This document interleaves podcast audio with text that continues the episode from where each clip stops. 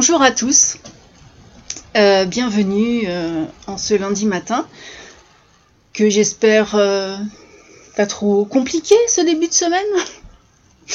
Bien sûr, je vous retrouve pour notre rendez-vous lecture et, et aujourd'hui c'est un peu particulier parce que je vais vous parler d'Alcyone, qui est le premier opus d'une saga qui sera probablement un peu particulière. Donc là, c'est le premier, qui s'appelle L'épopée.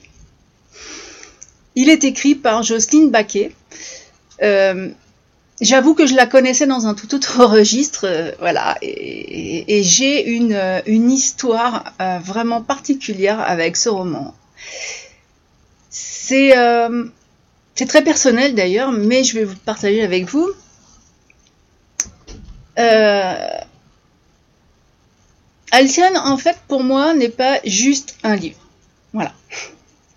Alors, j'ai déjà lu Jocelyne Baquet qui a, euh, écrit, enfin, elle a écrit beaucoup de choses, mais j'ai particulièrement adoré trois de ces, thrillers où on retrouve la même équipe. Et là, euh, j'avoue que, que le, changement de style, quand j'ai vu qu'elle le sortait, ça a été vraiment une, surprise, euh, vous n'imaginez pas. Parce que quand vous attendez finalement un- une quatrième, euh, c'est vrai que les, les auteurs ne changent pas tellement de style. Mais, enfin, après si j'en connais, si. Mais euh, disons que quand ils, euh, euh, sont bien dans un, style, avec leurs personnages construits, euh, et particulièrement dans le thriller, hein, où il y avait une équipe de, policiers très très marrante, moi je m'attendais à la suite, enfin à la suite, à un quatrième, une quatrième enquête. Et, j'ai vu sur, vu sur un réseau ce, cette couverture violette qui n'a rien à voir avec un thriller, Alcyone. Et, euh, et franchement,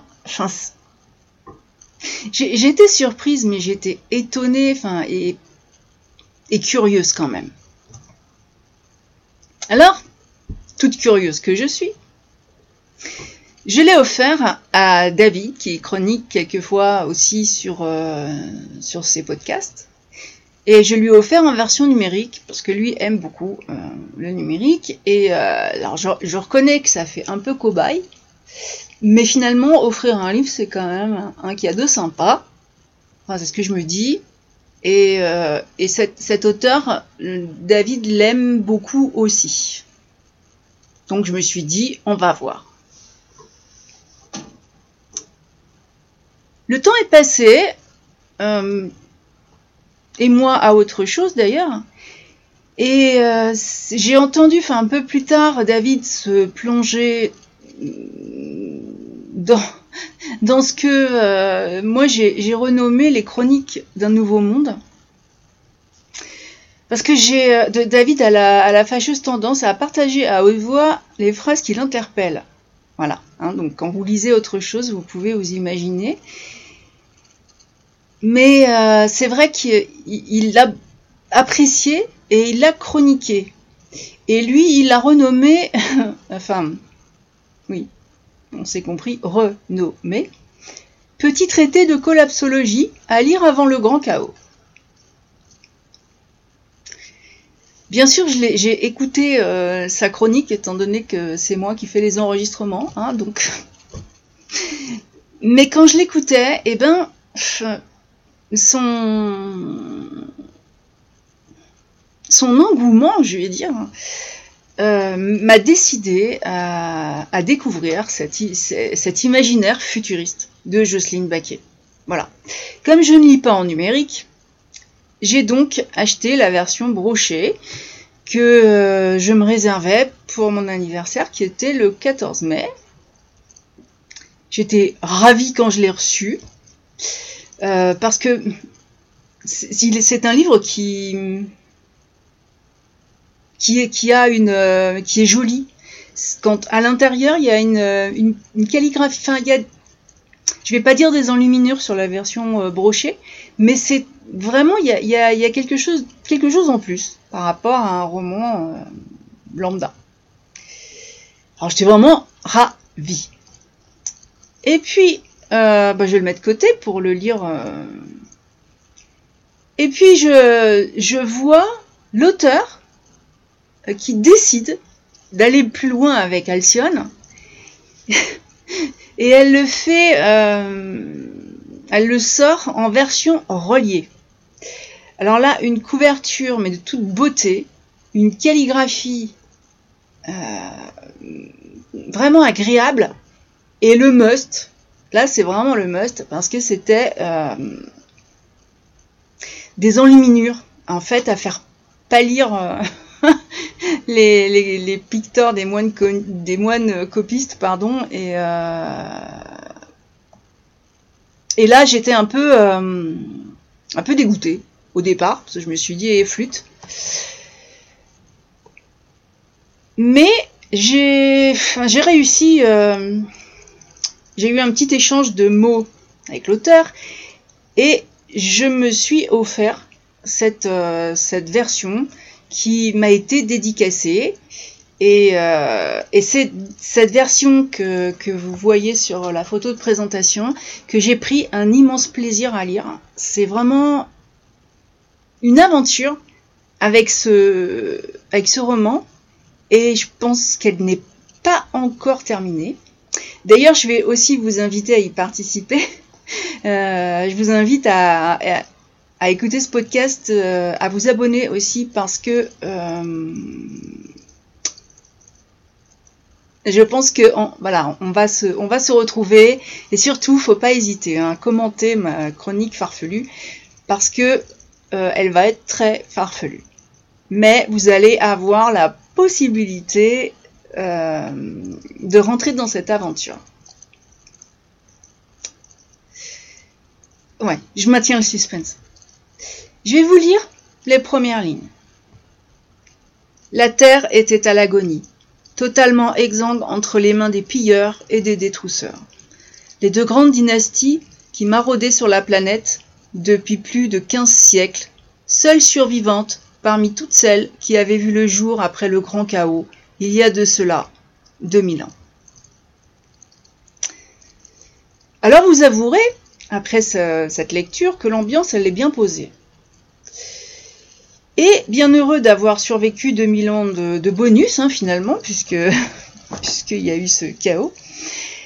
Euh, dans ces deux dynasties, les célébrations s'organisent pour commémorer la date euh, du grand chaos. Euh, moi, j'ai trouvé que c'est une, célébration un peu spéciale, mais je vous laisse un petit peu le, le je vais vous laisser quand même du suspense. Mais au sujet de ces premières lignes, je vous invite quand même à aller lire les premières pages. Euh, elles sont disponibles à la lecture gratuitement sur Amazon. Donc je vais essayer de, vous mettre le lien. Mais de toute façon, euh, c'est pas compliqué de le trouver. Et, euh, et, je vais vous reparler après de la raison de ce conseil en fin de chronique. Alors, le grand chaos. 2000 ans après ce grand chaos, finalement, que reste-t-il de la population de la Terre euh, que vous et moi connaissons aujourd'hui? C'est assez spécial.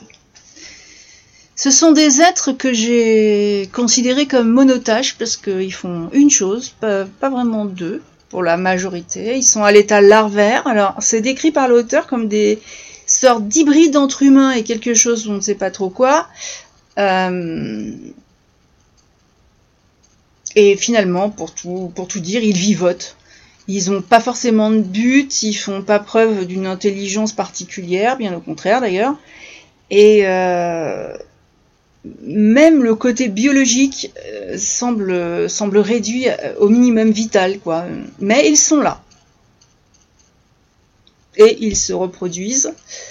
Euh, d'autres sont un petit peu plus perfectionnés, je dirais, mais comme ils sont là, ça reste un espoir pour tous ceux qui, à ce jour, discute de l'extinction de notre espèce. Hein. Mais dans le roman, que sait-on sur ce chaos et sur ce qui l'a déclenché Ce qui m'a amusé, c'est qu'habituellement, on vous dit toujours, à la fin, il n'en restera qu'un. Et là,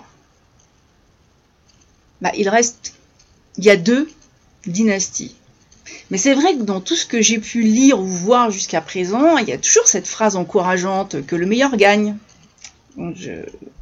C'est une référence, mais il n'en restera qu'un. Euh, je crois que c'est une euh, dans, toute euh, dans toute bataille pour pour quoi que ce soit, en général, il reste et et je, dans la période qui a fait suite à ce grand chaos, on retrouve donc ces deux dynasties qui peuplent ce qui reste, qui sont les pilleurs d'un côté, les détrousseurs de l'autre. Ils ont un peu de choses près la même organisation, et donc, chose étrange, puisqu'ils sont deux, ils ne sont pas en guerre. Et j'ai trouvé ça assez surprenant, parce que finalement, cette dévolution aura au moins eu le mérite particulièrement positif euh, de voir la survie qui prime sur euh, toute autre euh, toute autre volonté d'être plus chef que chef. Leur organisation a été définie, bon, il y a bien longtemps, par des codex, mais ces codex sont été écrits et plus personne ne sait, ne sait les lire. Par contre, ils ont ce qu'on appelle des stalkers. Alors, ce sont des êtres vivants. Hein. Euh, je vous laisse découvrir dans le, roman leur apparence qui est quand même, que moi j'ai imaginé peu commune. Et, et eux, leur monotâche, c'est de stocker toutes les informations. Donc en fait, une sorte de, de, disque dur euh, sur pattes. Bon, je vais vous dire que quand même, comme quoi, tout n'est jamais perdu. Et je ne vais pas en dire beaucoup sur ce, sur ce roman, parce que c'est une sorte de... Au départ, ça partait vraiment dans tous les sens. Hein, je me suis demandé euh, ce que c'était. Mais sans, sans prendre de notes particulièrement, parce que j'étais un petit peu embarquée à, chaque chapitre, j'étais embarquée par un truc, donc même si ça n'avait pas grand chose à voir, ça restait suffisamment en mémoire. D'ailleurs, c'est resté vraiment en mémoire. J'ai pas eu beaucoup besoin de reprendre quoi que ce soit. D'ailleurs, des notes, j'en avais pas. Pour vous en parler. C'est là que c'est assez, euh, c'est assez phénoménal parce que finalement, c'est, je suis comme les, les stalkers.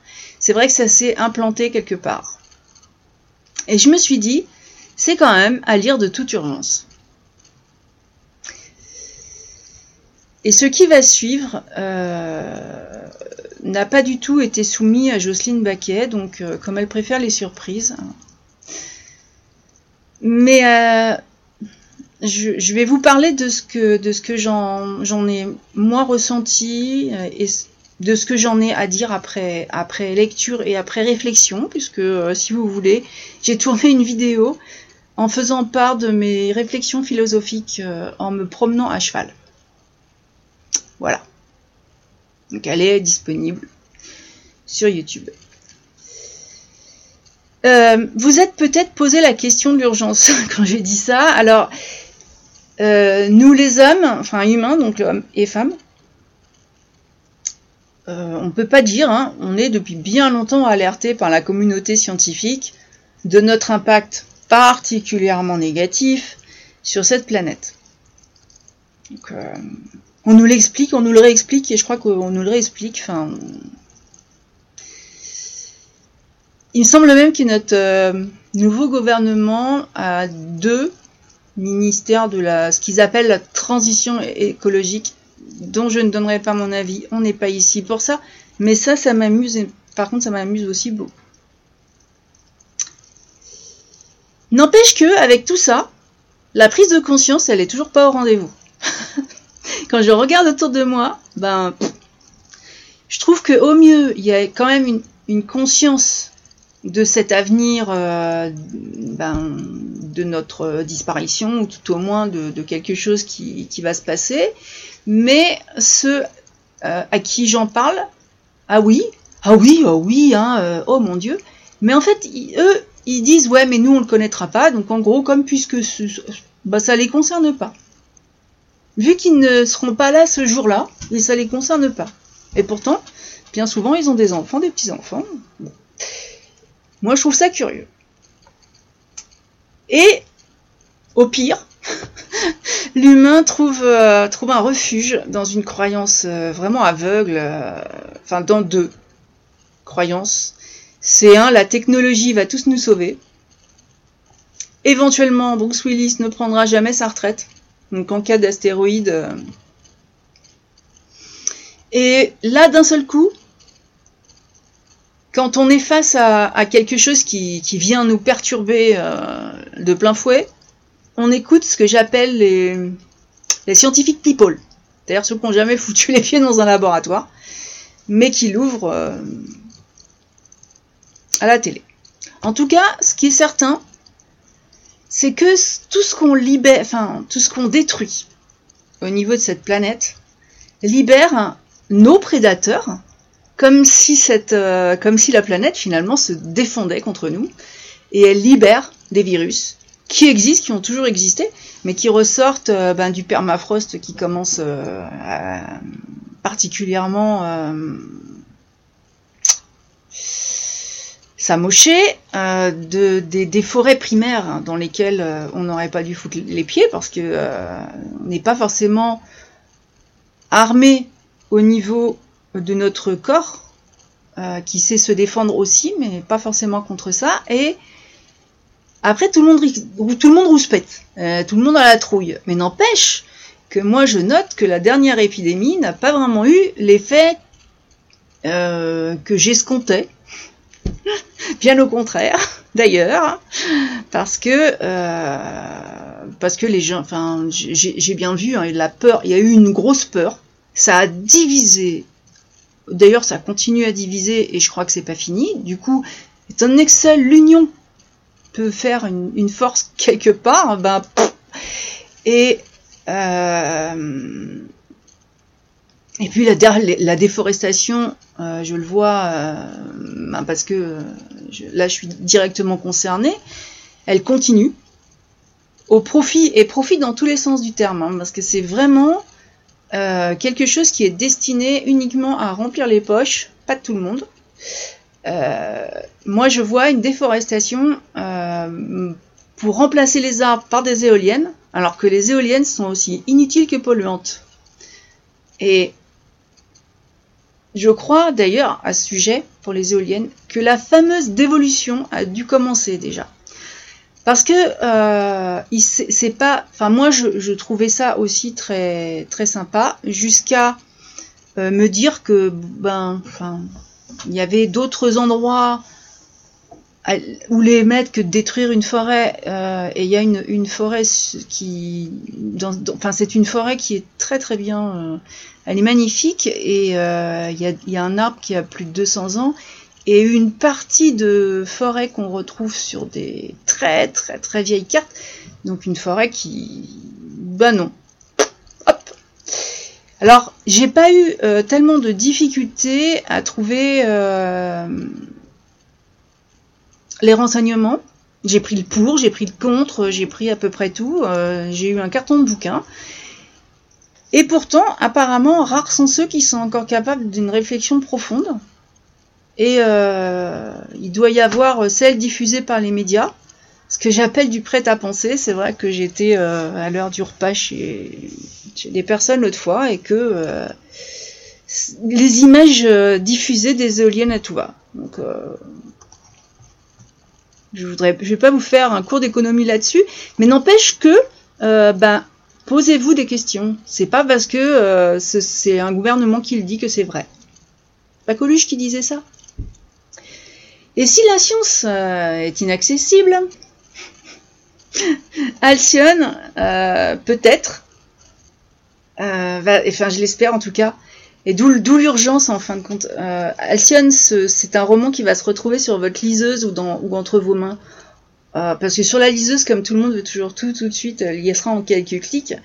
Et avec l'espoir toujours que ce genre d'ouvrage euh, vienne vraiment mettre quelque chose dans l'esprit qui, qui va enfin déclencher euh, la réflexion et la prise de conscience. En tout cas, je vous conseille tout au moins de lire tant que vous savez encore lire. Vous allez voir que euh, ça pourrait devenir euh, et encore parce que c'est vrai que c'est pas, vraiment pas de l'apocalypse ce roman. Non, il est je, je veux pas spoiler, c'est embêtant, mais c'est vrai qu'il y a il y a... Bon, bref. Jocelyne Baquet est un auteur indépendant. Elle a sorti ce livre le 15 janvier 2022, donc vous voyez, euh, j'ai eu tout à fait le temps d'avoir cette petite aventure entre euh, sa sortie, la sortie brochée, la sortie de celui qui m'est finalement arrivé entre les mains. Et le brochet fait 380 pages. Je vais vous lire la quatrième de couverture parce que j'ai rien à y rajouter. Je les trouve vraiment bien faites. Le jour où l'homme devient un virus pour la Terre. La nature s'en mêle. Un bras de fer commence alors, qui ne sera pas sans conséquence. Deux mille années après que le grand chaos ait eu lieu, la planète est couverte de rampants et de grouillants, sortes d'hommes insectes à l'état larvaire. Mais le jeu des mutations génétiques a sonné, et on pourrait bien assister à un revirement de situation. Et si l'humain avait droit à une seconde chance j'ai repris ce texte tout simplement parce que euh, je le trouve assez subtil, il n'en dit pas trop, mais il vous révèle quand même l'éventualité de cette fameuse seconde chance. Donc, euh, et, et dans, ce, dans ce roman, il y a toujours un papillon qui évolue au fil des personnages. Le papillon, ça reste un symbole de transformation, de changement et d'espoir aussi. L'effet papillon. Vous savez, cette, expression qui, résume en fait une métaphore, euh, ça concerne euh, un phénomène euh, assez fondamental de sensibilité aux conditions justement initiales de la théorie du chaos. Euh, la formulation exacte qui en est à l'origine euh, a été exprimée, enfin on dit que c'est Edward Lorenz, mais je crois que c'est pas lui, lors d'une conférence scientifique en 1972, dont le titre était Le battement d'aile d'un papillon au Brésil peut-il provoquer une tornade au Texas? Question intéressante. Euh, qui pourrait aussi être largement développé parce que comme on va polluer à l'autre bout du monde en se donnant euh, le sentiment que ça viendra pas chez nous, je trouve que, euh, que c'est vrai que ce côté effet papillon est intéressant. Alors Alcyone, ce livre est arrivé entre mes mains avec une histoire singulière, ne l'a pas, pas quitté, même si j'ai fini de lire parce qu'il laisse une, euh, graine très, très, culturelle qui continue à se développer. Et j'ai trouvé que l'intérêt de ce roman est vraiment multiple. Il y a déjà le plaisir de, l'aventure et de la lecture. Ensuite vient la réflexion, le questionnement, puis la prise de conscience. Et au-delà, pour ceux qui sont curieux, c'est vrai que moi j'ai l'esprit particulièrement euh, curieux, il y a effectivement une ouverture culturelle. Donc c'est plutôt pas mal. Euh, donc, je, alors, les auteurs indépendants ne sont pas toujours dans les librairies, c'est pour ça que je donne les liens brochés et numériques Amazon.